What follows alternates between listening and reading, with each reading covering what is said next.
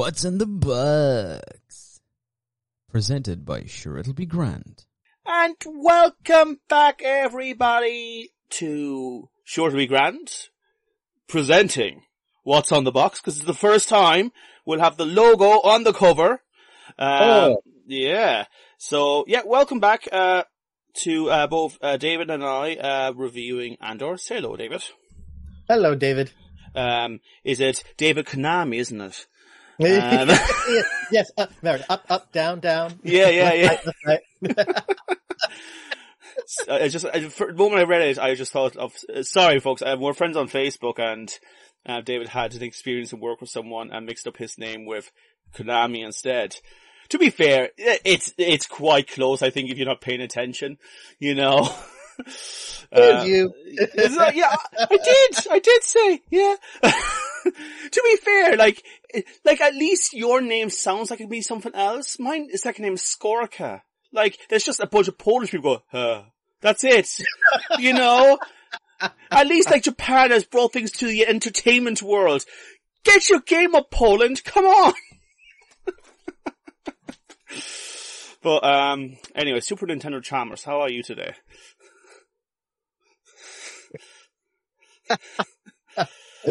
I know I'm doing pretty well. I think I've, I've enabled my cheat code, so I'm feeling better today. Good stuff. Yeah, you, you know, you sorta, not really have something named after you. just make sure, make it clear. That's not David's actual second name. Uh, you know, just, I'm not gonna say his second name because that's his own privacy business, but like, oh god. Now just forever that. Oh yeah, lord. that's it. That's, that's, that's all. It's not just putting your name down into like posts. anyway, uh, yeah, folks, uh, happy to have you back for those who are listening. Uh, we are on episode four of Andor. And we had high predictions on this one, uh, that after, you know, the slower paced first three episodes, this episode might was a little bit more action. Saying that, I don't think it did, but I, it's no bad thing either. No. No, I, th- I don't think so. It's, yeah, it it didn't give us a lot of action per se, but it gave us a lot of stuff. Yeah. Uh, there's multiple. We we start and branch out on uh, with new people that we are being introduced to. Uh, some that we expected, and others that are just new to uh, the whole Andor world. Yeah. So it was a lot thrown at us. I I did think, you know, pace, pacing is is still good. It it would be nice to have, yeah, maybe that slight bit more action or more actual action than just things being thrown at us. There was a bit of a moment at the end after all that that I did feel a little bit like, okay, wait a minute, who is everybody again? That was okay. So this happened. That They happened. threw That a lot of characters as, as this episode. And Yeah, they, okay, we'll, we'll get to that. Uh, you know, we start off, um, with, uh, Luthen and Andor on his ship and we find out that Luthen was looking for Andor. He has heard about Andor. He wants him on his team for something specifically. Uh, which is a big old heist of like an entire imperial thingamabob. Sector, something, you know? you know those imperial thingamabobs. Yeah, Mm. yeah. Yeah. Just once they want to take a lot of money out of the Empire's um, pocket, which is a big deal now because we were also kind of revealed in this that that McDonald's, um, um, when I say McDonald's, what do I mean? Uh, I mean the whole private businesses looking after security for the Empire. Like the franchise is over. They've been told Yes.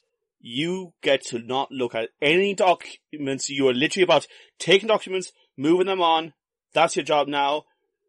The private stuff is out of the window. And it makes sense, again, at the beginning of the Empire for there to be a lot of like private businesses to run things on the Empire's behalf, you know? It, Yep. This kind of stuff, you know, capitalism. Anyway, um, but talking about that and talking about where is the Empire, where is the Republic, we got some interesting information about when Andor was a boy and he was on that planet. We were saying, is what age is he? What are they talking about? We've seen Empire insignia, but we hear a, re- the Republic's on the way. And you found a little bit of information there that seems to like kind of contradict what we were expecting. Right. I, I found this very interesting looking at the, uh, this is from StarWars.com Yeah. from their little trivia section. It's not a random Uh, Facebook page that claims facts. Like, Right. Which I totally thought it was that somebody had shared until they gave the link and I found uh, this exact picture.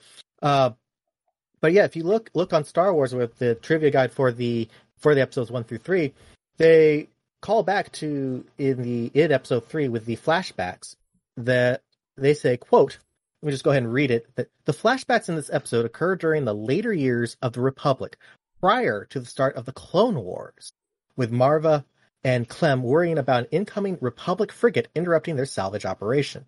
The dead crewers aboard the transport Corsair uh, wear uniforms with a symbol closely related to the eventual Separatist Alliance. Uh, Separatist Alliance. Travel to Kenari will later be restricted by the Empire due to environmental disaster. So yeah, they are. This is prior to the start of Clone Wars, not just prior to Order sixty six.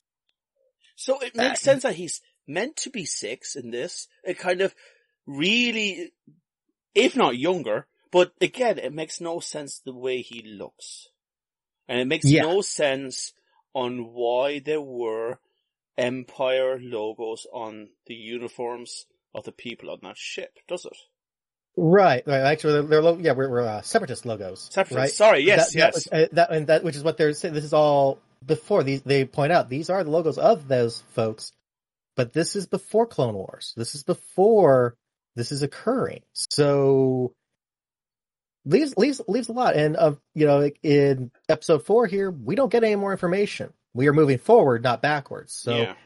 I'm curious where we'll start picking up more flashbacks and get some more information about that. Or is that going to be just one of those that that will be in the they will just move on from that uh, and we'll be left with that just as a that's an open ended thing. Yeah, I hope not. Because look, I think those days where canon gets a bit mixed up in companies across their franchise is becoming a thing of the past. Like people are savvy now. You can find out when what was meant to happen on like Marvel very rarely messes things up continuity wise now nowadays because they literally have teams of people looking over scripts and making sure this works out. So I don't think this was an accident. No, know? yeah. So it what what I'm suspecting may be part of this because even even in this episode as well, Andor throws out an age uh, for when he did another thing we'll get to, but I'm wondering is some of this getting kind of loosey goosey with it because as we saw, he had to you know he, they took him away from from his planet. They were they made it that oh he comes from somewhere else, trying to hide his identity. Is his age is is when he speaks of his age is he lying or is he basing it more on if i when from a certain point point Yeah. on right is that part of it also that it's it- it's that that's why when you we're seeing these flashbacks and going but wait he's so much older or there's these other things going on it, maybe that might come into play uh, or you know we'll, see Hope, hopefully we'll see because it's just too glaring yeah. it's too glaring of a of a thing I suppose that it would be the cheap answer out. You know, the Empire, um, the Separatists, and the Republic. These are areas of that are huge, massive areas. Even with faster light travel and with hyperdrive getting everywhere, like empires like that don't just swap over to the next thing the next day after. right You know, like this could be like a, a, a slow changeover. And it explains Mhm. why they have these private businesses running empire stuff because this is how the empire can actually spread out without actually spreading that much further, you know? Well, yeah, it absolutely makes sense. That that's one of those things. That, what what's a smart move, right? You don't you, you utilize utilize other resources, Yeah. right? If somebody already has some, it's very much even like a with a business takeover or when you buy up when they buy up some of these companies, right? They're not if certain companies they don't make a certain thing, but they need that in their arsenal. What do they do? They will either, you know, go ahead and spend the R and D and try to do that, or who who's leading in that particular piece of the industry? Oh, it's this company. Yeah. I'll just buy them because Yeah. they're already they got already handled, and then I just leave. And then whether or not they leave them on their own or not, but that's that's a smart move. That's how you know, and that move, in my mind at least, is definitely has like Palpatine's fingers all over, fingerprints Oh, all over. Like this feels like it's one of his hundreds of plans that he has all organized and set out. Because that's the one thing we have to also keep in mind.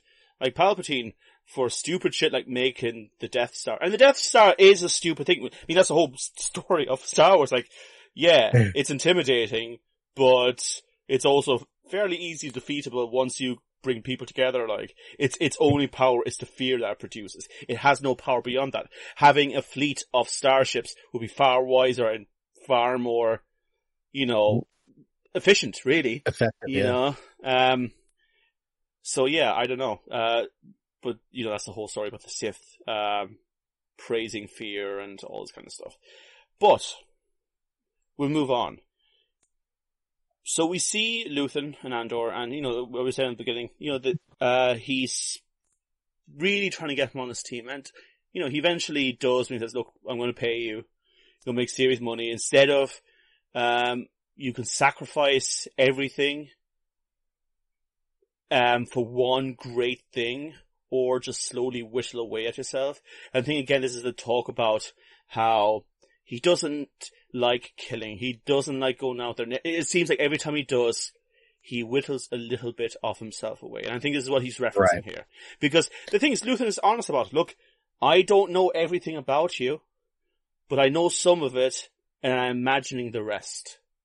I you love know? that line. I love the, the here's what I know. He goes, and then he goes, and what I imagine about you is. I was like, I, I love, uh, I, though that that's part of uh, Stellan's, you know, acting and his delivery of Yeah. that line. That was something that was like, it, it- that hit me. I love Honestly, that. like folks, if you haven't watched more of Stellan Innes, do. He's a treat. He's just such a fine, Mhm. fine actor. And I know people who watched MCU, and I'm not going to show the MCU. I quite like the MCU, but watch him in some other stuff, like the Girl with the Dragon Tattoo. He is so good in that. Ah, he's in a few BBC programs as well. Definitely look out for him. But yeah, um, eventually he convinces and he makes it, we kind of find out very soon, um, when he drops him off that there's more to Luthen than we think. He is not just a rebel or a mercenary who's going around and he makes it very clear to him, like, well, he doesn't make it clear, but the woman, um, they, that, um, Andor gets dropped off with, what's her, what was her name again? Because there was so many characters introduced. Ve- This. yeah. I know. I have my I have my notes here. Vel. That is. Yeah, So we when when he they land at uh uh Aldhani Aldhani, which is the name of the episode, is the planet they go to. yeah. Uh, he drops them off to and they where they with in the uh with uh, Vel Yeah. who is yeah helping to lead the whatever this mission is that he's recruited uh, Yeah. Andor for. And she makes he makes a point that oh she's going to be furious that you're here. She's not going to like that you're here. And I'm going to be honest, the like anxiety person myself, went, oh no, I would hate to be told that. You know, like, you know. Um, but yeah, uh, and she tells him very quickly like, we do not talk about Luthen. We've never met Luthen. No one knows about Luthen. Do you Right. understand? And he says, and he asks, he asks again about Luthen, and he's like, no, I, Yeah. I met you, I signed you up for this, that's it. Um, and you know, we go off into the mountains and we're told that the Empire's coming to this place. Um, they did a funny thing, they, they didn't wipe out the local culture traditionally as we think the Empire does by just bombing them. They built affordable housing and jobs and the culture just kind of went there. So a lot of that Mhm. traditional, um, ideas and worship, and we find out, you know, there's this, um, thing every six years where there's a sweep of asteroids. You, it's not asteroids, but I'm not going to explain it how uh, Karis explains it. But it's meant to be like a, religious thing. It's a tomb, and it, it also creates havoc in space for people to fly around, and that's what they're going to do with that. I get ahead of myself, but um, yeah, we explained that the only reason they can kind of stick out here, and even though even then they probably shouldn't be, is because they pretend to be sort of like hippies, Shepherds. basically. You know, Yeah, they're nature yeah, people. hippies and shepherds and all Yeah. that. Yeah, naturists. Uh, well, not yeah. naturists. They weren't naked. Yeah. But but yeah. Uh, and these people are grumpy. They're not happy about anything. oh man. There was not a smile on, except like, Oh, the one, the one, the one young, or the one young in there. He at least Yeah. was kind of, you know. But, but now, real quick before we, as we uh, dive into, you just start touching upon it, as they are walking back. What about that scene of all just the the two uh, uh fighters going by? Just yeah, that there was something about that scene. I saw a lot of responses on that one. There was something that just it just oh it, it made you it's like you felt it. You felt Yeah. that. it's like when you're in the cinema and there's a there's a loud sound in the cinema, and literally you Yes. can feel the vibration in your chest. That's what you feel Yes. like. Oof, okay, yeah, yeah. I, I think that was a scene. Definitely, I'm like, oh man, I wish I had like the full surround sound cranked all the way up just to Yeah. feel they, they. But they were able to portray that feeling of right there, low, you know, low ground as they Yeah. fly by.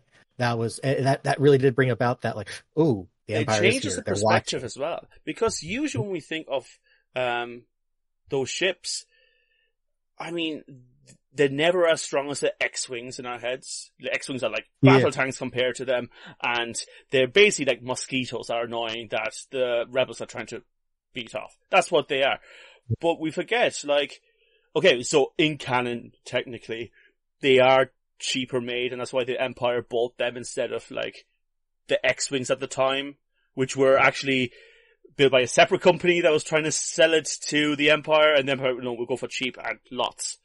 Um, right, But we They forget, like, production. they are a sign of oppression. They are powerful things that will destroy anything that isn't an X-Wing. Like, an X-Wing is lit- literally like a muscle car. You know, that's what this is. Whereas, uh, you know, whereas like, X-Wings, I guess, very speedy Fiat cars, like Ferrari-esque. You know, and sure, if you had those two cars battling against each other, I'll go for the muscle car. but for everyone else, you're mess up. And I think, yeah, you're right. It's, it was very intimidating. And I loved Mhm. seeing it. Yeah, I think that was that was a nice touch. It gave it. We in this ep, this episode we finally get to see uh, the Empire, right? Whereas in the first three we were seeing the McDonald's Corporation, as you call, Yeah. it, uh, which I love. But now we are being introduced to the Empire, and so now we get the taste of. You know, I think that's that was a great way we were now introduced to. Here's the Empire. They this is the Empire we know. And let's go to the Empire bit, because we touched off them just basically giving out to these local, you know, Egypts who don't know what to do. Um, they're a very different sort of empire. These are like the clerical officers there to do the day-to-day running of places that ta- they've taken over. This isn't the Navy. This isn't the Navy that's brought into this, like, they, he made, they made a point like they're there to keep the peace. And he went, excellent, not what we're here for. We're medics. And he Mhm. says it's a very interesting way he had it thought out, didn't you think? I love, yeah, I love the the description when we. So what we when we go back to the scenes where they we go back to it's Coruscant. I love the fact of so they they show that Coruscant has become what you know with the Empire is the as a as a hub of the Empire, which makes sense. The looking looking at how the they're the Imperial Security Bureau Yeah. uh, the ISB, as we've heard referenced previously as well. This was cool to see. This is who they really are. Uh, like you said, I love yeah that that explanation of yeah we're the mechs. We find the disease and we stamp them and, find you know how to stamp them out and you know get rid of them. Mm. Uh, that was that was a his delivery of that. The um, It was interesting Oh, seeing. Coruscant as well, by the way, because you know throughout the Empire at that because we don't really see Coruscant in the movies during the original trilogy at all. Um, it's it's Right. not a thing there. Um, we see it during the Clone Wars, um, Mm-hmm. and we see Coruscant. It, it you know, it's, a city world, but there are like unsavory corners of it, and it's a little bit muddy and dirty in parts. But by the time of the Empire, it seems like it's a golden bastion of civilization. Like everything's very clean. Now, don't get me wrong. There are, there are still flats. There are still people who are, who aren't the top brass, but you know, you got to keep the cleaners nearby. You Yeah. know, that's the idea. Um, and everything is very posh and clean, but at the same time, uh, because we meet, and we're going to get um, back to her, um, Mothma. Um, Ah. Yeah, um, she talks to her husband, and she's like, "Those people cut off supply lines or uh, uh, like supply routes, and now they are." People starving and it's going to be famine and death and we're having a lovely nice meal over here and laughing over a carcass. And that's what, why I think Coruscant is seen as such a pretty light in this. It, it is Mhm. perfect because here's the thing. Palpatine needs to make sure that the servants just underneath them, the bureaucrats and all that, are on his side. He has to spoil the hell out of them. Cause he's not out there going, oh, the Sith, lightning force, listen to me. That's not a thing. But it's, it's mm-hmm. all a secret police thing because, you know, we find out Mothma is very much being looked over. Like, people get like swapped off with new drivers to keep an eye on what mm-hmm. people are doing, all this kind of stuff. So, everything is nice and clean and lovely and everyone's happy, but there is a dark tone of, you know, espionage and like, she says Right. she's under siege. Yeah, I loved that when they then when that happened, when that came about of us meeting meeting Mothma finally, and that bringing about that there is a lot of uh, espionage. Yeah, that's actually that's exactly it. There there's so much going on that it, it's hard to tell who's who's on your side and who's not. Yeah. So it makes it that that kind of I liked the way that was presented because we, we know that that is the case and that's what you know was hard with the rebellion about trying to you know you're trying trying to form that that but you've got the empire you know basically has bought everybody or ha- you don't know who they've bought who is Mm. genuinely just fully up up their ass with it and who is just whatever The Empire is built with it's who you Yeah. know mentality. Like, It if you are an uncle who's up there, you're gonna get a job. You know? Right. That's always, and that's been an interesting thing of in, in the books and shows and such is seeing, seeing that. But I loved, I love the way it's presented here. It added, uh, again, it was just one more, one of those things. I feel like the writing, the, the actual dialogue in the, in this show has been pretty good because of, and, and particularly because you've got the, uh, the right actors and actresses giving these lines that it just adds something. It really added with her when when she was talking about it, the way she was presenting it. It added a bit more. It's like I know that goes on, but God, there's something about the way she presented it that just made it even more. It gave me a little bit more fear, uh, you know, uh, Yeah. for for them. Because we find out, um, Stan's ca- character, Luthen, is like a high class historian, um, Like an art Like- dealer. art dealer. Like that's, that's his thing. He likes selling very posh things to posh people. And I, I love the scene, like, so he, you know, he puts on a wig, he puts on like golden rings on. So he come from this very grubby guy who doesn't want to talk to Mhm. the old fella on the bus to this, oh, welcome, Miss Mothma. Ha, ha." and you, you see pr- he practices it on the ship before he goes out. And it's such a lovely insight, you know? I l- that was uh, that again. That was that was beautiful. I love that. Yeah, he's first he's because he's dropped after he's dropped Cassian off. He's flying back to to Coruscant, and yeah, I love that you see him. Okay, he's putting on his co- you know his costume, puts on a wig, puts on these rings, and this yeah different clothes that are yeah now much much nice. And he and he has and all of a sudden you just see he literally acts. You see him flip up a smile and do all. And he's just alone in his ship, but he's trying to convert himself back to you know okay, I'm putting on the act and as if a real actor He puts on a personality like he puts on his clothes. Yeah. Yeah. and I love that. I was like, that was a cool insight, right? I love this is again what this show is kind of showing us these types of things. It feels like it's going a little bit more in depth or behind the scenes of these things, things that we know this is how people would probably probably. Oh yeah, we we just in our minds we're imagining it. We're seeing it here. Yeah, yeah. Uh, and it's and it's just neat, but particularly with with somebody like Stellan doing it, just makes Yeah. it all, all better. But I loved that it seems like he seems like oh yeah, it's this little jovial old man, old man kind of feeling, you know, like you're like, does he play Santa Claus at the mall on the week? You know, he, Yeah, yeah, absolutely.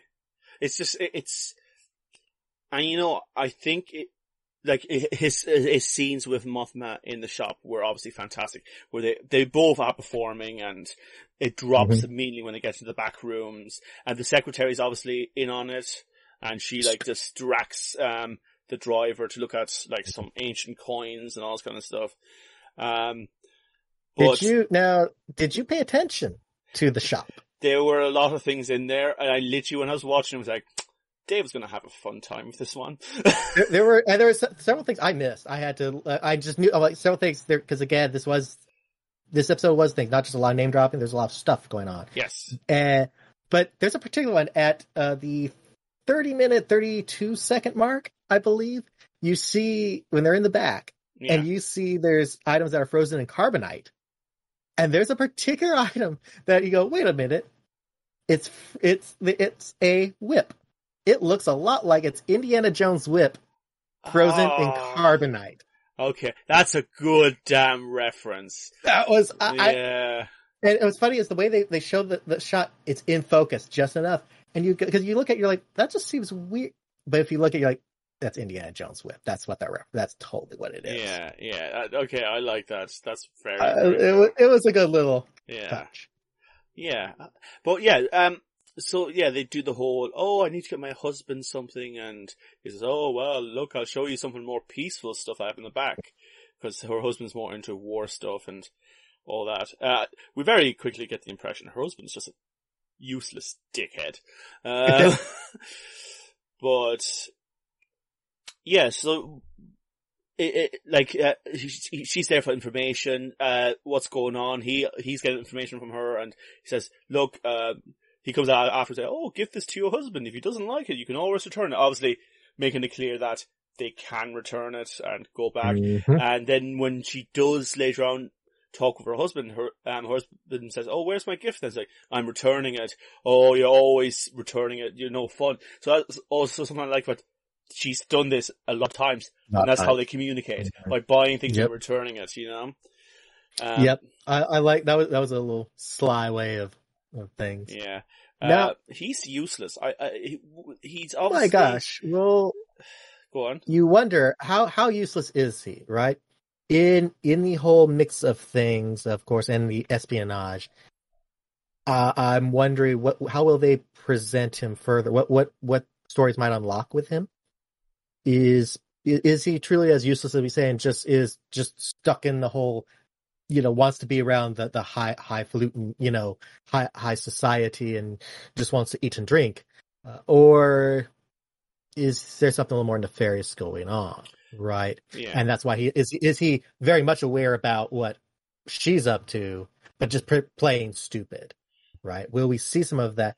And because you do notice, did the when she's there and she says, "Oh, we're having the dinner tonight, and here's a list of people I've invited," and she names off several people, uh, one of whom is uh, Sly Moore, who is someone who actually is very close to, at least in uh, previously, anyways, with what's been written. So again, this could be Disney could change this, but Sly is known to be very close to Palpatine. In fact, she's she's force sensitive as well, and actually knew of Palpatine's true identity pre Order sixty six. That was the one, uh, she was in the opera with, um, Palpatine and Anakin, Yeah. wasn't she? She was, one the ones that- that, uh, think- she says, hey, and apparently at one time a lover of Palpatine, I believe.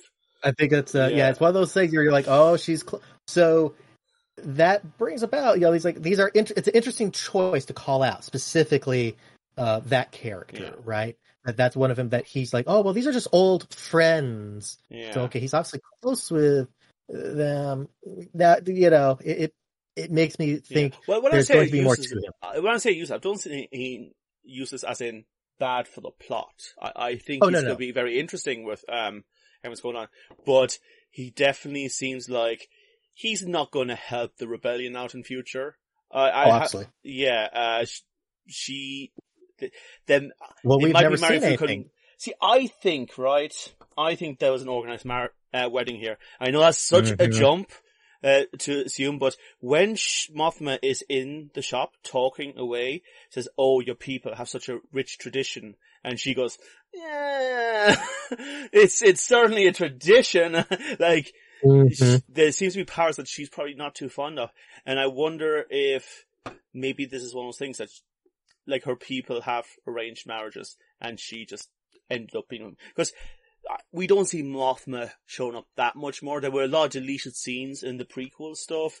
Um, Wow. we see her, which is a shame. There was some really cool stuff Mhm. with, um, Padme and them literally building the first group of senators that kind of, you know, and there's Yeah. lots of interesting cultural things there as well. And they just cut all that stuff out and it's such a shame because they even hinted at Padme potentially using Anakin against his will, uh, to Mhm. like control um Palpatine, but apparently they just didn't want to show Padme as being like an interesting character or something.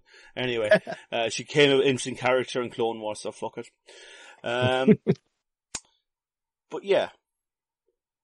So I definitely look. The re- reason I said we don't see her often in later ones is every time we see her, we don't really see her husband nearby.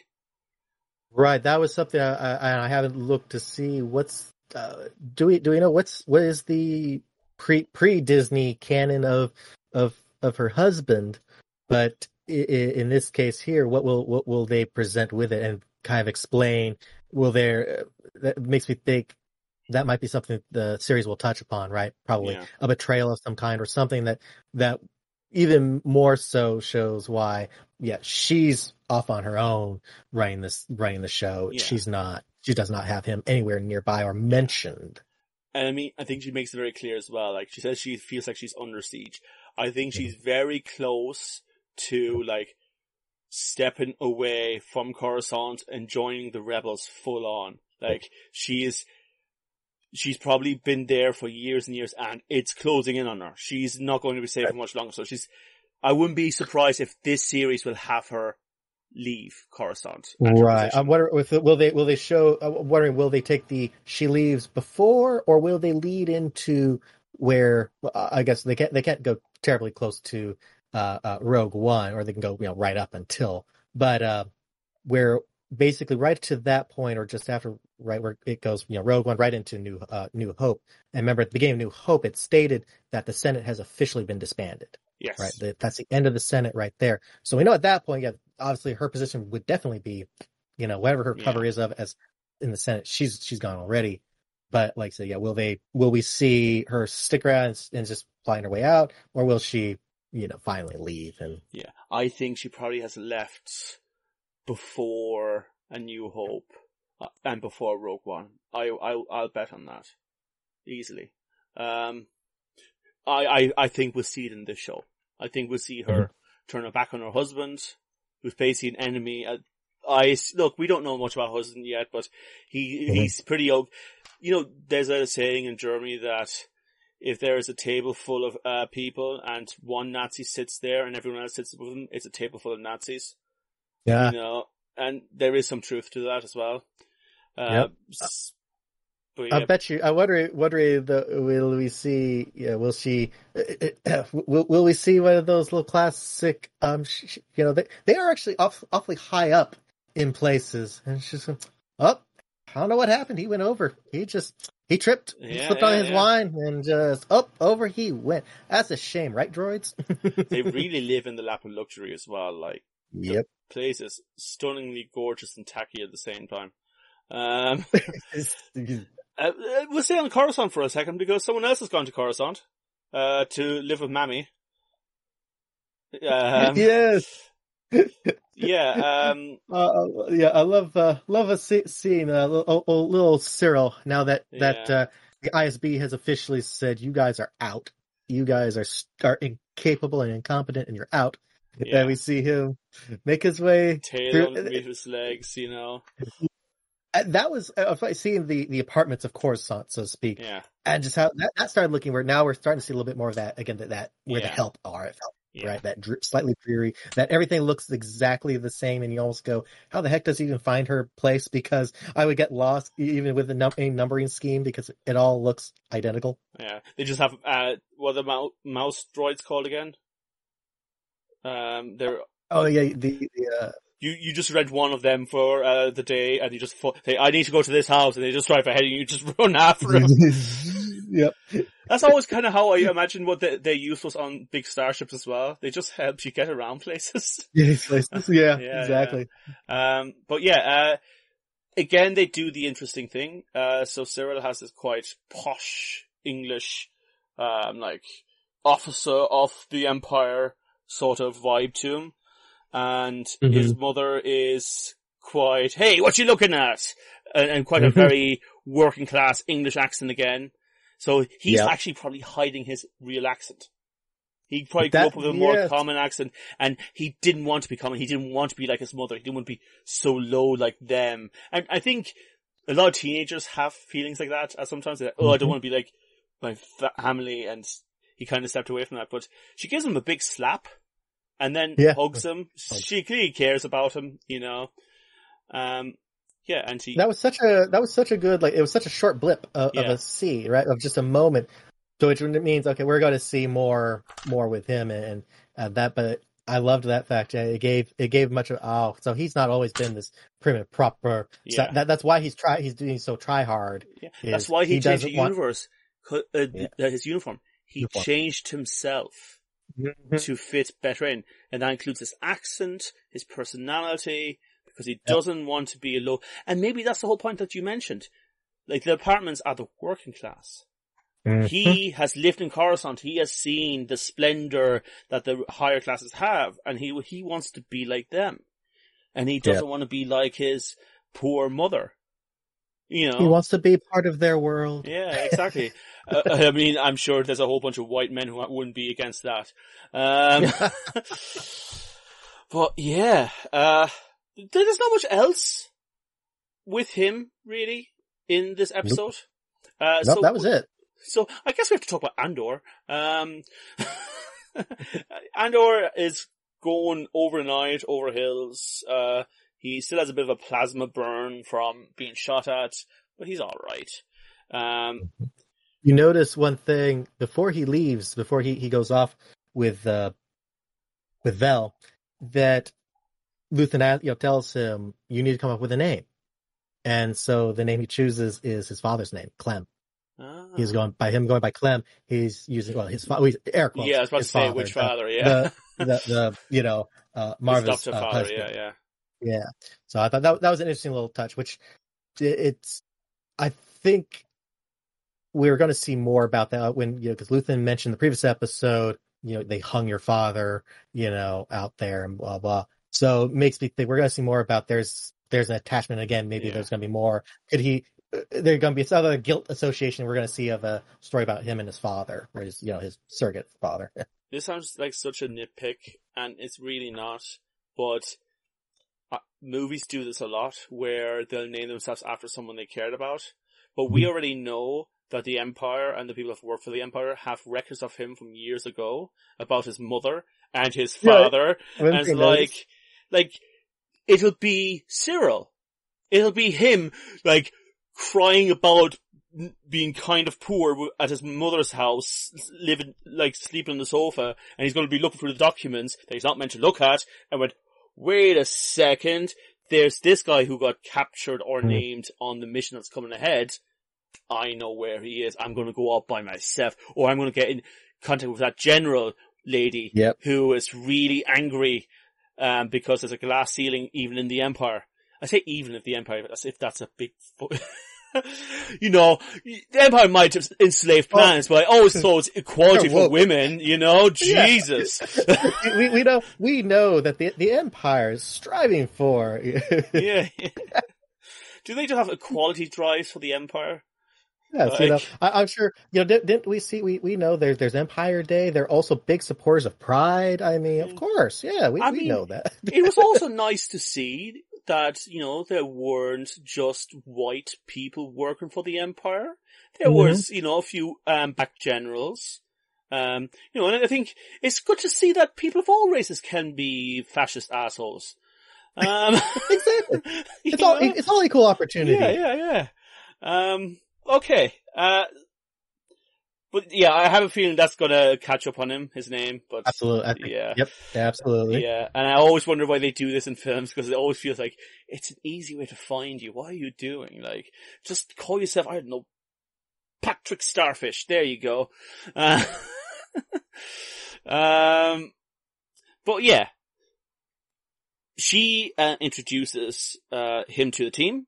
Who are absolutely thrilled to see him because it's not like they're, this is a last minute thing just before the heist have been working on for weeks, if not months.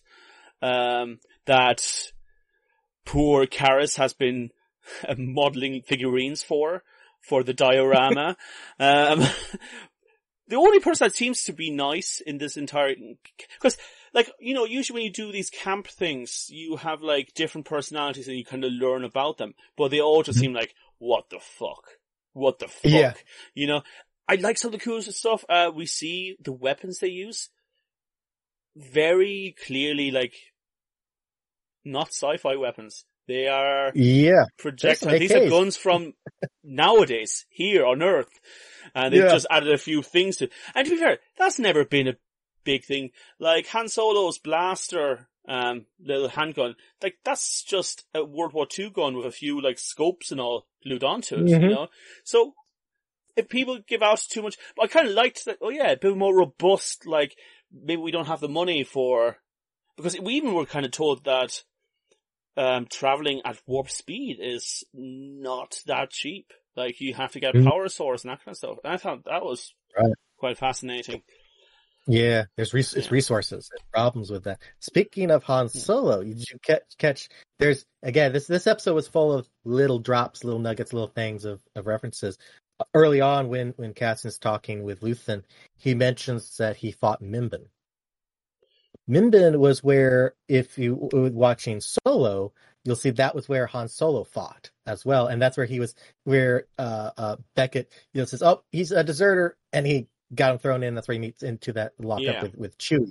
Uh, so that was why their little you know references there about Mimban is is the battles of that, which also timeline wise, I think he said he was 16 when that happened. Is that there could be that there there is a oh they could been they would have been actually there around the same time. Yeah, so I imagine it would be Nesbin because I mean, Han and him look pretty much the same age. Maybe Han's a, a little bit older, but not not by much. Mm-hmm. You know, um, yeah, okay, I like it. And again, it's one of those things I've been thinking about. I, I like that we're tying some of the plans together. I know people say it's a galaxy. Why do we have to keep on referencing other things? Like, it's an empire within a galaxy. You know, it, Right. it's, it's really not an entire galaxy of worlds, you know. Um,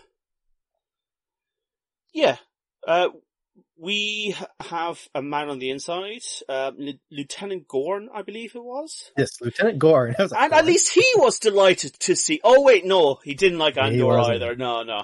No. Um, um, I was, I, we, at one stage at the beginning we see Karis and he's kind of ha- he falls asleep, um, when he's meant to be on duty, uh, Mhm. keep an eye out.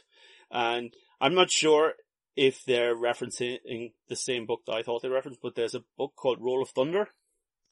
Hmm. And it's, um, about the cotton picking years, um, for, uh, in America where plantations were starting to be owned by, um, people of color. Like it was their, their farms, but it was still a hard time. And he says like, I'm not going to tell her.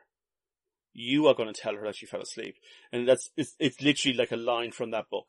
And I just like, Hmm. that's an interesting take, but you know, who knows? Uh, folks, let me know if they were referencing Roll of Thunder. I don't know.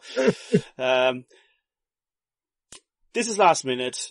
They did make, she did keep making the point that they had room for one no, other person. They ha- always had an extra to say, oh no, but we had two things, um, as backup. Said, no, but it was clear we always need another person. They have seven people on this team.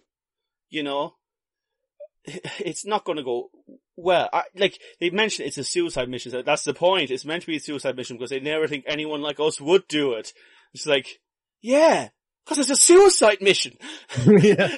um, we also we see Andor's Andor is also given um a certain type of crystal, a sky crystal, um, Yes, a kyber Blue- crystal, even. blue blue kyber crystal. Yeah. Yes, um, that he was said he had to return to Luthen. Just, I just thought I'd bring that up because that's an interesting one. I, That I was don't. interesting, uh, which I'm worried about. You notice he took it off and then he pocketed. He had it was a necklace he was wearing. Then he pockets it, which they made too much of a point of. I'm like, Yeah. oh, are we going to see this is going to get lost, or is it going to reveal something? I think the big thing that's going to happen is, again, this is complete hypothetical guessing, and I'll say this thing, this episode it felt a lot shorter than the other ones were. I felt like Even though it was it was about fifty minutes, so it was still uh, about average. It was, maybe it's because I've been spoiled, but it literally felt like when it finished, I was like, "What?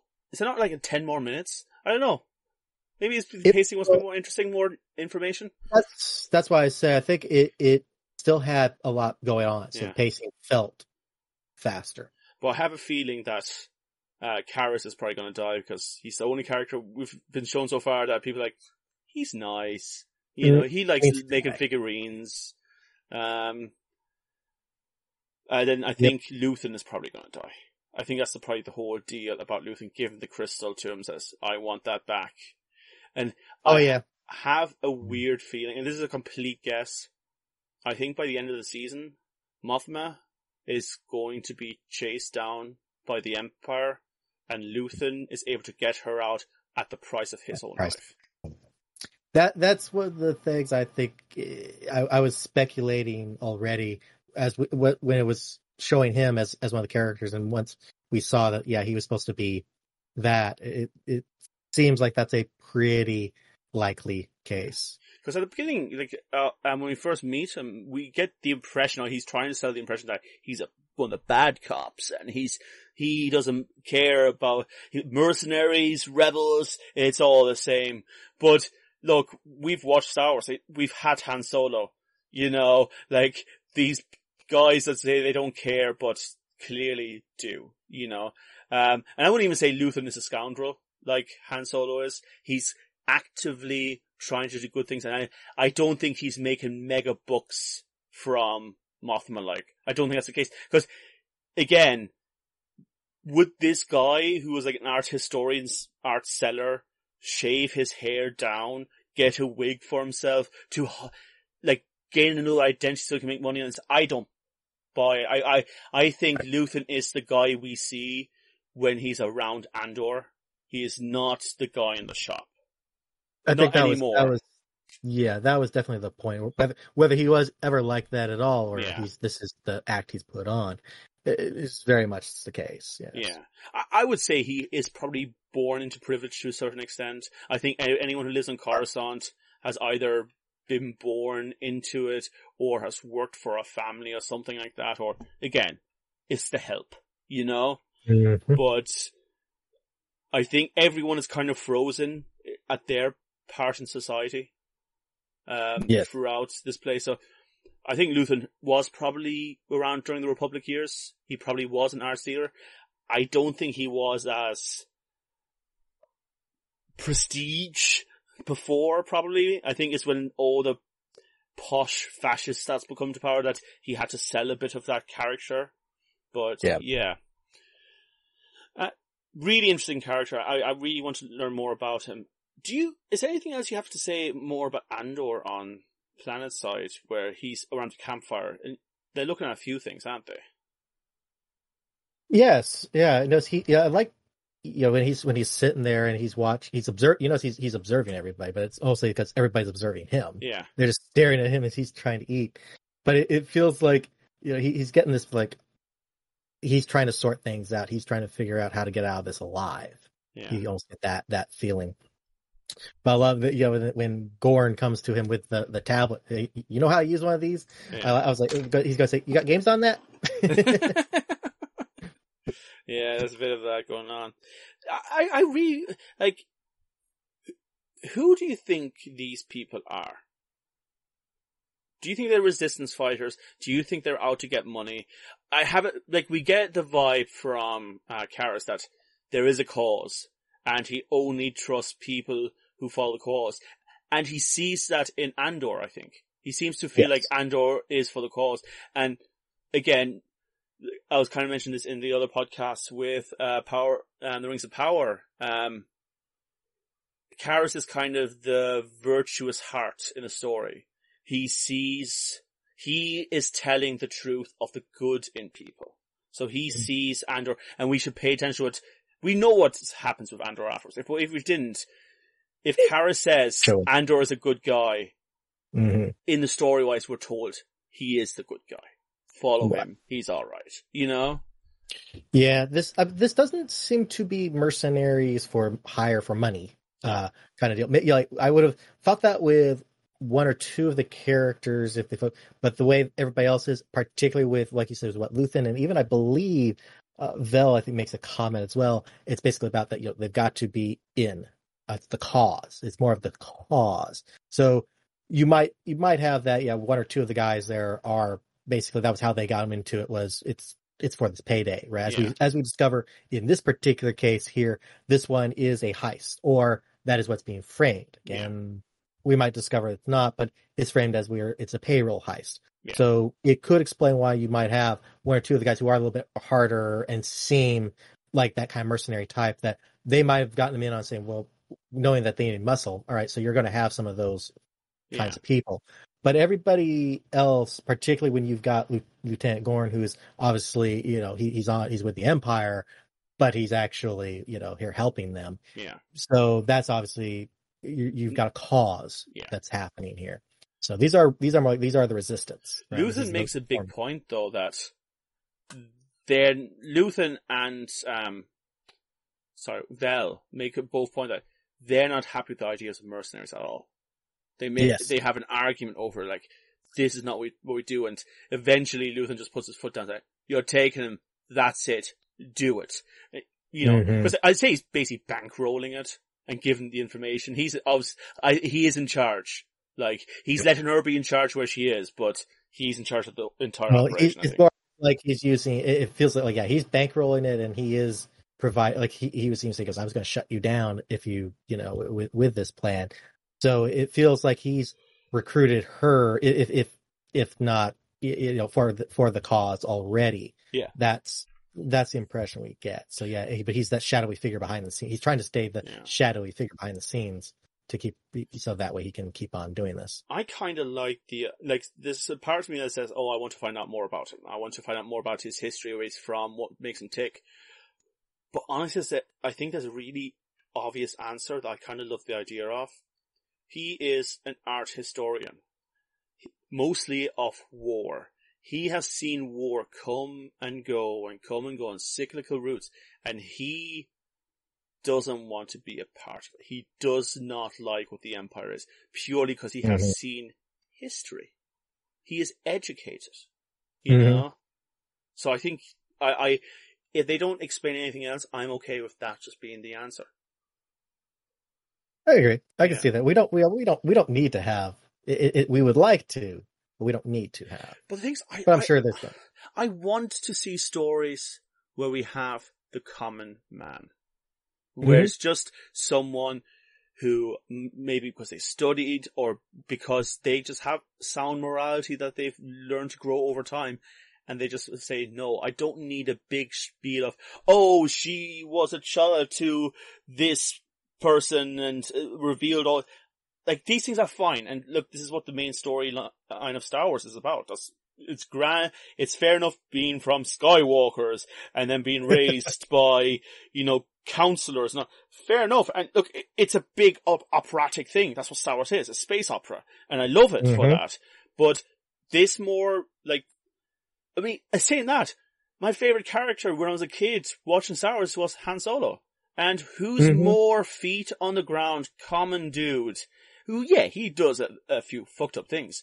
But you tell me if there is a more exciting moment in the original Star Wars trilogy that doesn't give you a tingle up your back, that when Luke is in the trench and you suddenly hear H- Han coming in from above, Yeah. there is nothing more powerful in the all Star Wars, and I will fight people on this.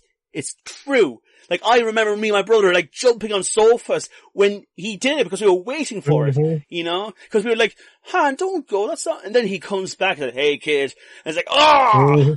Yeah, like, and that's what Star Wars is. And I guess that's what the Re- Rebellion is about as well. Yeah, Princess Leia Mm-hmm. runs and all that, but it's mostly like, just people. Just Exactly. ordinary people seeing the Empire and saying, no, not Mm-hmm. here, not anywhere, get out. So, I- appreciate that about this show, and I hope it sticks to that as well. I hope we don't find out that every person has to have this big moment in their emotional life where they suddenly saw the truth. It's like, oh, I was a, you know, I was daughter to uh, in the empire to someone, and then I saw, I thought oh, everything was nice, and then I saw things were not. nice. I don't want that. I want people who just Mhm. have struggled, have seen people they love just suffer for no reason, and say like, I'm gonna just do what I fucking can. I'm tired. I'm sick, Mhm. but I bloody and as much as I was mocking the guys at the camp, saying they just don't like anything. If you were in the Empire, if you were trying to survive, Yeah. you'd be suspicious of everyone, and you'd be pissed off. Yeah. I You think know? that that was that's exactly that, that's one of the things. This this show is capturing, like I said, the right the the dialogue and the acting are capturing what I think matches very much for what the characters and the situations they are trying to convey. You you nailed it right there. The guy, everybody at the campsite was there. There was more to it than just the grumpy. Yeah, this the grumpy. Oh, we don't like him. duh, duh, duh," You know, Yeah. and it, it it came off as that. Exactly said. They're they're tired. They are suspicious because of they're risking their lives. This is essentially, you know, you're going to be seen as a traitor. There's Yeah. not there's no, there's no two ways about it. You're essentially being a traitor. Yeah. So, uh, which is like you know the worst thing. Yeah. So you're you're gonna get killed. So you're you're risking eh, your life and everything about this. There's no getting your way out of this. This And- isn't. There's nothing you can do. And again, this is this story is very uh, a story uh, against um, anti-imperialism in general because Mhm. they don't like mercenaries. Why? Because mercenaries can be bought by someone else. If there's enough money, they will just betray you. And they also don't like the local police force because it's basically a guild of mercenaries that's running the Mhm. shop. Like I, Wow. I don't, I'm not going to get all like political for people. Don't worry, but this is literally pointing out to um, like this idea of oh, it's fine. Look, we suv- like I'm all for people. Look, if we're living in a very capitalist society, we do all over the place, Mhm. and it's hard to live outside of it. And I don't blame people who just try to make it from day to day. Same, absolutely same. It's a pain in the ass. We're tired and pissed off. All right? Mhm. But at the same time, you cannot pursue things in society which hurt society and say, oh well, I just want to get paid. Don't do, you know, for example, don't become a cop in certain precincts, maybe. You know, Yeah. um, but- but this is, this is what the story's telling. I'm not trying to like make a, like, agenda out of this. This is the story of this show. It is a story about people taking control, people t- going along with it because they get financial power out of it. You know, This is that is what Andor's about, isn't it? And Andor's all about because they make a big point uh, uh, to Andor himself. Like, do you want to keep cutting bits of yourself off, or do you actually want to change things in one foul sweep?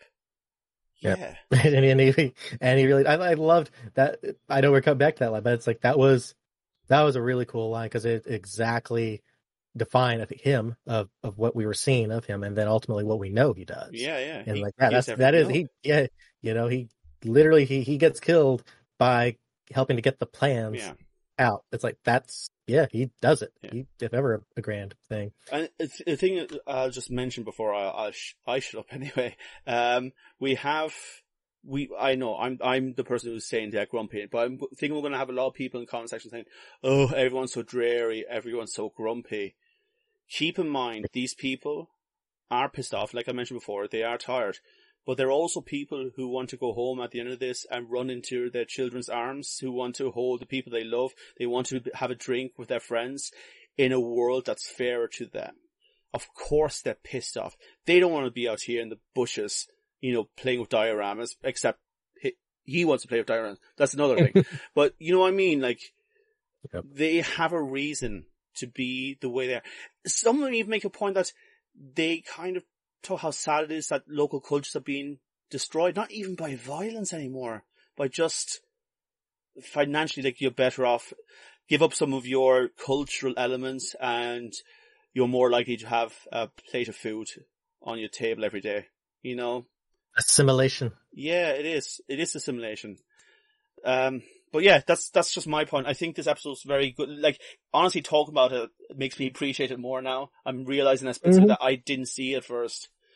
Um, I, yeah, I'm in agreement. Yeah, I think that there there's a lot of things that touched upon that, and is is continuing to touch upon exactly like what you said. That's been Star Wars, and this one this one's good. Like this is more adult in Yes. nature for that reason, right? We aren't just having blaster fights and and Yeah. lightsabers and pew pew and which is fun and and, and enjoyable. But and, and you know and speeder chases and things, right? Um, but we instead are getting more to a story of of of, of humanity, really, Yeah. right? Uh, and that, I think that's that's what works well. This this show is very much needed. I think it's it's a nice palate cleanser in a way Yeah. from all the other stuff, and its timing. I think it will fit very well. By we'll have this. This will go through the rest of the year, and then what? Beginning of the next next year should be uh, Ahsoka. I don't know if there's anything. Oh, there there are a few other little little projects, right? Or not little, but the I think what the animated stuff they're supposed to be happening as well. But I think this is a good break and giving us actually something Me you too. know meaty. Yeah, much Yeah, me- yeah, it's meaty. It's a little bit depressing in a way, it is but depressing. kind of needed. It's It not- absolutely is depressing. yeah. It's a depression you understand it, because Mhm. it, do you know why it's depressing? Because I'm not saying Real. we live in the exact same environment, but they are similar tones. Very it- similar tones. exactly. You the know? tone, the tones are exactly. They're very relatable, or at very least understandable. Yeah. Uh, so that, that's. I think it's it's very good. Um, Lucas, I always like to think of uh, George Lucas when we're watching any of these new movies and these new shows. I always say, I wonder what he'd make of this. Now, I think he'd say it's it needs a bit more action because Yeah. George Lucas did like action, but on his message of Star Wars and how he what he feels about you know like the war in Iraq and all that kind of stuff back in the day. Yeah. I think a lot of his morality and a lot of his vision is in this show. Very very much so. I think they have taken what he started and and are are, are applying it properly. again, it's one of those Uh, things that when you're a kid, you watch the prequels, you you you kind of got Lucas's message, but in a in a kiddie way. Now we're you know in our thirties, and we're Mhm. watching Andor, and it's now saying like, okay, we we told you this back then, you kind of got it. Now we're really going to start talking about it. You know? hmm And now you're old enough to really understand. Yeah. The so yeah, the one thing I, I'm thinking of it to i- i- in as we're approaching about the you know, the end of this, and actually there's one more thing I do want to get back Yeah. to from early on, but regarding the ending is probably honestly now my only really my only complaint on the show now, and it is their endings are very weird. They are stopping at weird points Mid sentence stuff, isn't it? mid sentence stuff. yes, it's yeah. it's very much like this part felt like there should have been. It went faded. I thought they were going to get one more cut of something That's- else, and then we would, and it just end. And it's like I, I felt I was I, I was left. to go, uh, yeah. I felt like I was like mid breath and going, uh, um, okay. So I didn't get a full breath of air in. I just felt That's exactly Uh, it though, because I was mentioning it. Like it felt like there was ten more minutes left to go. I don't think maybe you're right. It's not a matter that the length felt different. It's just like where it stopped when just like, and they're Mhm. talking around the fire and uh okay, it's- yeah. end. Okay, fair enough. and the and the previous episodes did that too. I mean, like I think the third episode ended okay, but Yeah. even the first two, like first one, even it ended at just a weird I'll be real with you. point that that, I don't remember. like I don't see them as separate episodes in my head anymore because Yeah, when yeah, they had well, they had to run together, right? Yeah. I think that's why they had to do it. But they even still, as they ended the episode, they just didn't. It, it wasn't a proper landing, a stop point. It Yeah. felt like, you know, the campfire scene would have been, but the way they finished that and the way it was, it, it just didn't. there's no wasn't a- There's no Yeah, sort of music Even the music- dwindle. It's just like yeah. over. It was. I think that. I think that was actually honestly that probably is what the issue was. Is it could have it needed to just slightly different panning, slightly different angle, and it needed the music to help guide you because you can even have. I think visually it would have been okay, but it needed music. It needed something to help bring us Yeah. as the eh, Okay. you know. and again, it's it's probably there's a lot more ways to do this than we know because a lot of like subculture, visual language, and audio language Mhm. that can be done there. But yeah, you you wonder because I definitely felt like I, I mentioned before. I thought like, oh, there should be more, shouldn't there? Like it's Mhm. so now I'm realizing it's not the length that bothered me; it's the fact that it just stopped. Yep. Now So- here's the thing. I think about. Sorry to interrupt you a million times this episode. I'm clearly very excited. But go on. no, exactly. go ahead. Yeah. Um, I always wonder, which inevitably happens now. Someone's going to take the show and try to cut it down and make it into a Oh. movie. And Yeah, with those kind of mid scene ending things, they're making it very easy, aren't they? Yeah. It, this you're you're you're absolutely right. I didn't even think about that, but much like what folks have done already, this one I think will be easier, especially especially with there was so much just just empty, right? There was empty spaces, the timing, and things like that with the ending where it just wasn't really an ending. You can just cut this, cut things down, move it together, and you just create. We'll probably they'll probably be able to take uh, all twelve of these episodes, make it maybe in an hour twenty. Yeah, yeah. Um, okay, some predictions. Do you think the heist is going to work? This one feels like I think it's going to work ish. I don't think we're going to see an absolute full on failure. We're going to see it work, but we'll probably will see our the the one character probably get killed. You you can say which It- character. it- we all know which character. Uh, to uh, I just can't, I can't remember his name. be. Uh, Karis. It's it's going to be Karis. I, I keep on I, again. It, it's that the, the uh, so I, I guess I should should backtrack with saying my second complaint with it was it was particularly with this episode. Uh, the endings are for everything, but this this particular episode was just the introduction of so many names. I am still having to. I have my cheat sheet over, over here, and I'm still having trouble just yeah.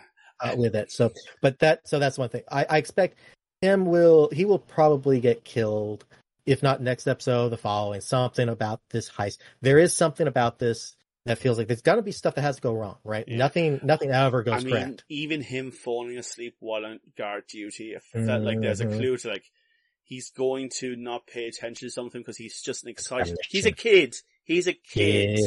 You know, and he's Which makes it feel worse. yeah. It's, yeah, it's, it's, a gonna hurt. Yeah. Yeah. so I feel like that will probably have. Though again, with the pa- with the pacing, the way this show is, they may they're going to do it. They just may they may save that for down the road. That might be one of those things. Yeah. But I, I feel like that's our next episode. It feels about right as well from a timing perspective. That the next episode should have things that will be much more gut punch. Right? We have somebody to get killed. We had you know uh, what Timum died. Do we really care about? him? No, but he died in the previous episode. Yeah. Right? We had death. We had that. So now we have our break of here's some planning and stuff. Next episode, all right, we're back to more serious stakes. So I expect he's probably going to die. They will eh, debatable about whether they'll even get the all of the the load, right? Will they get Yeah. the if indeed you know, I'm not taking anything at face value anymore with things. It's will is this really going to be a payroll? Will they find there's something else, I right? Or is is the intention that they're saying is payroll and reality? Yeah, they get they get the item and they go they open up and they go this isn't a payroll and they're like yeah this is supposed we we you know we've gotten whatever. There's a part of me. Actually, here's a quick question: Do you think uh, him being like a historian uh, with art and stuff, and he likes like war stuff, is he look getting trying to get a fucking uh, lightsaber? Because if he has a crystal, like, do you think he's just trying to like get his collection at the same time? Um, but I just Got to collect yeah, just a side thing. Um, yeah, I, I have a feeling it's going to backfire on them badly. And the backfire is going to get Luthen and Mothma into trouble. And I think that's what, because I have a feeling, uh, I mentioned it already, that Mothma is not Mhm. going to be there for much longer. She's going to have to skedaddle very soon, I think. Mhm. Um, you can't have like even by Rogue One, like she's definitely because she's doing speeches, like, like you, you, You're right. you know, like there's no way that she's still going back to Coruscant after her weekend out with the rebels, you know, like, um, right. So I I don't know. I I think I'm trying. It, it's difficult. This this show, I will say, one thing. What's what's making it tricky is trying to predict where at what what point things are going to happen. We already have an idea about exactly what you've outlined that these things are going to happen. The pacing of the show is what's making me go. I'm not sure where are they going to place this. You know, because they are liking to drag some things out. So are they going to place it more now and drag out some of the other stuff, or is this going to be one of the things that they're going to push See, You I- know, okay, so I personally think it's been super slow paced. It has. There, is no denying it. It's a slow paced show. But I'm wondering if they're doing this on top. It's going to be like a fairground ride. It's going up and then it's going to backfire. It's going to be like seeing the string of a dynamite uh, stick being lit up and it's chasing it down. And we're going to have Mothma going, shit. Mm-hmm. And I think the action's going to she really might actually say that as we've seen. She, Yeah. she'd go, shit. yeah, yeah, yeah. Um, yeah, no, like Star Wars, like Star Trek Betchy again, but you know, whatever. Uh, but I think there's going to be a big fallout from this heist. This heist feels like a thing that's destined So- to fail.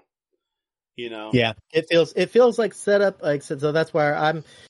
I I, I still get that feeling of they're going to make it that they think they are successful at at a cost. Yeah. Uh, but you're right. They they could be that they will whatever it, or it, that could be very much it. But it's left behind the clues that then that's the demise, right? That Yeah. that's by them doing that they've left behind the clues. Here's the thought. So, the Death Star is definitely being built right now. We know that. Mm-hmm. Um, the thing is, so they're trying to get a roll book of like who's getting paid what and the money. Mm-hmm. What if that is information on how they find out about the Death Star? Because it could be nearby. And this is where an entire group of people that work in the Death Star, and that's how we get to Rogue One. Oh, you've hit a great one. That's where our linkage could be about about some, or that could be exactly why. See why we're being led to, and how exactly he can make it to everybody else without letting on he knows anything. That could be like, oh, well, see, we just knew the payroll is here, so it's big money. Of course, it's Yeah. and the reality is knowing that this is where because they already did say that right that they were it's payroll it's records it's Yeah. it was it, was they I said it was a central place it's Yeah. important it's important information So I remember you again, they also told the last the beginning, you don't read any of the reports anymore. The Empire's here, the Empire's here now. Mhm. The Empire's in charge of every little secret that's going on. And what's more surgical than having a giant starship that gets rid of one planet, like a cancer? Yep. I don't know. Yep. I think there's something here that's a part of, Oh, well, The and, Death and Star. they and they of course did make when we go back to I believe it was when we were back showing the the uh, ISB.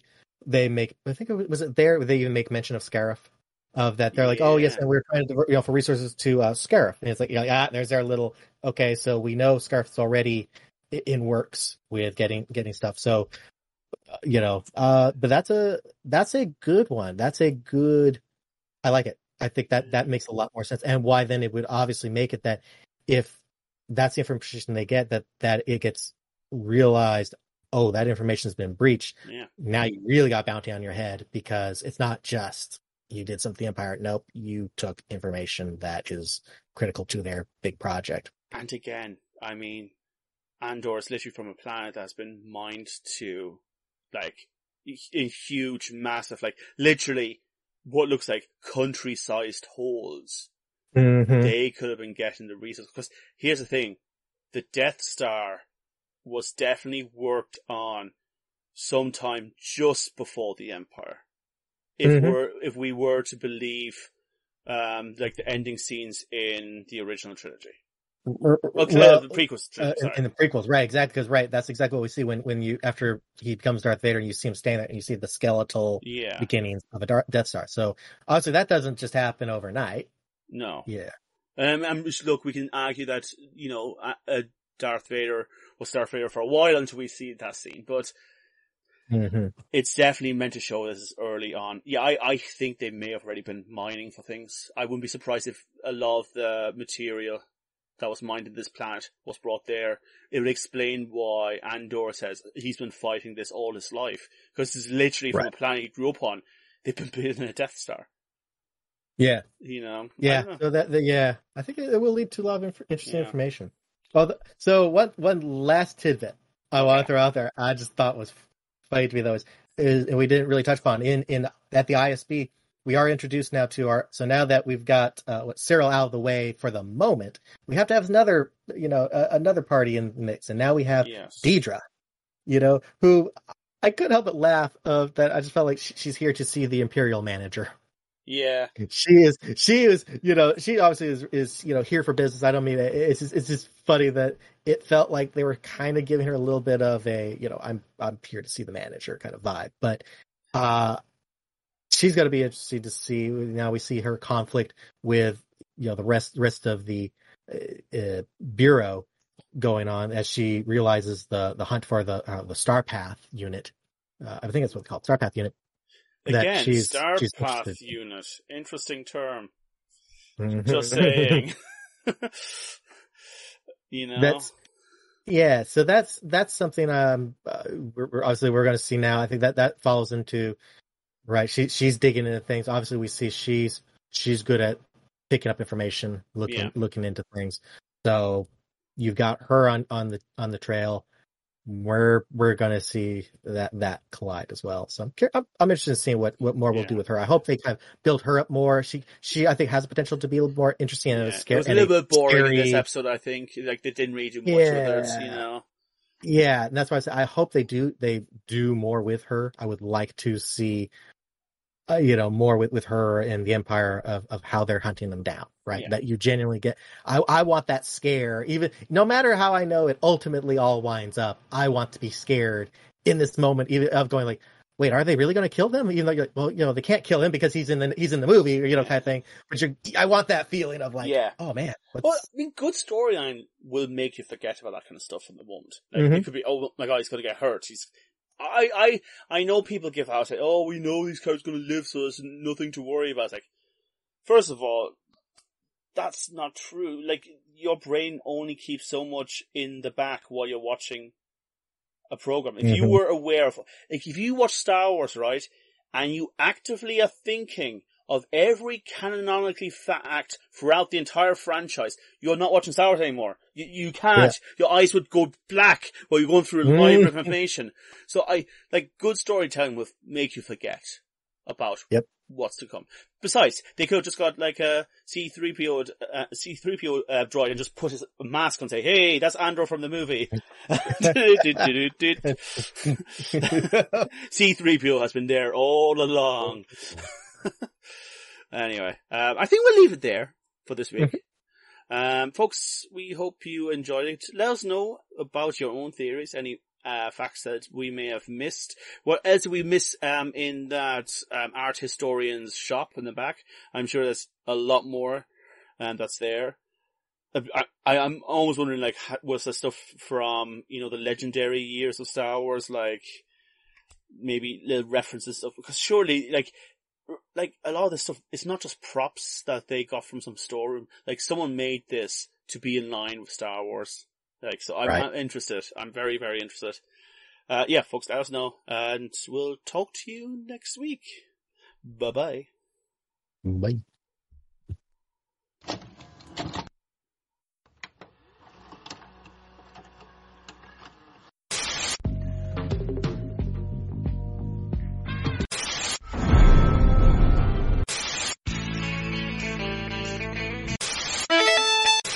What's in the box?